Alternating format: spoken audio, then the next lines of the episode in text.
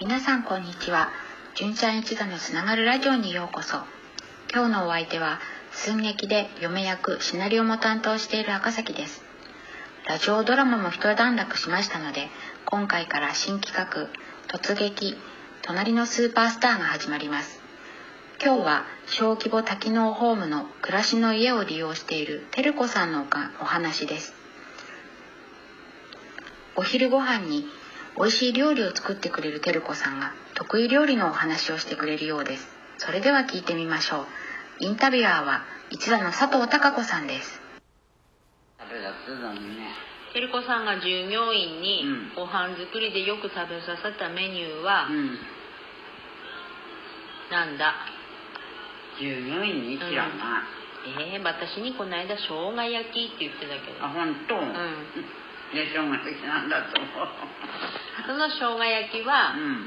うん、豚肉のうん薄いやつ、うん、そうだと思うようんなんていうんだよあそこはなんて買ってたんだってな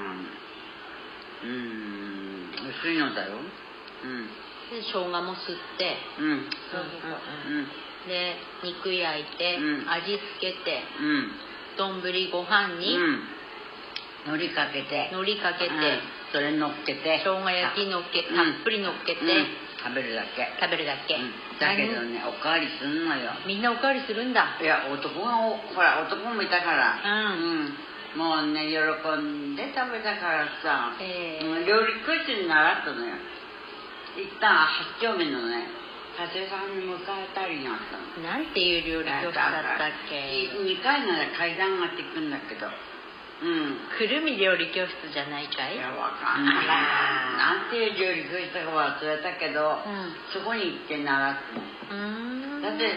何にも勤めしててさ、うん料理なんてできるはずないでしょ、んうん結婚してから、うんさなてるこさんは生姜焼きが得意料理なんですね生姜をすりおろして作るなんて聞いているだけでお腹がすくついてくるような美味しいお話でした結婚してからお料理教室に通われていたとのことてるこさんの旦那さんは幸せ者ですね今日の晩ご飯は生姜焼きで決まりでしょうまたてるこさんの得意料理教えてほしいですね今日はここまで純ちゃん一座のつながるラジオへの感想やご意見をお寄せくださいそれではまたお会いしましょう純ちゃん一座のつながるラジオ今日のお相手は純ちゃん一座の赤崎でした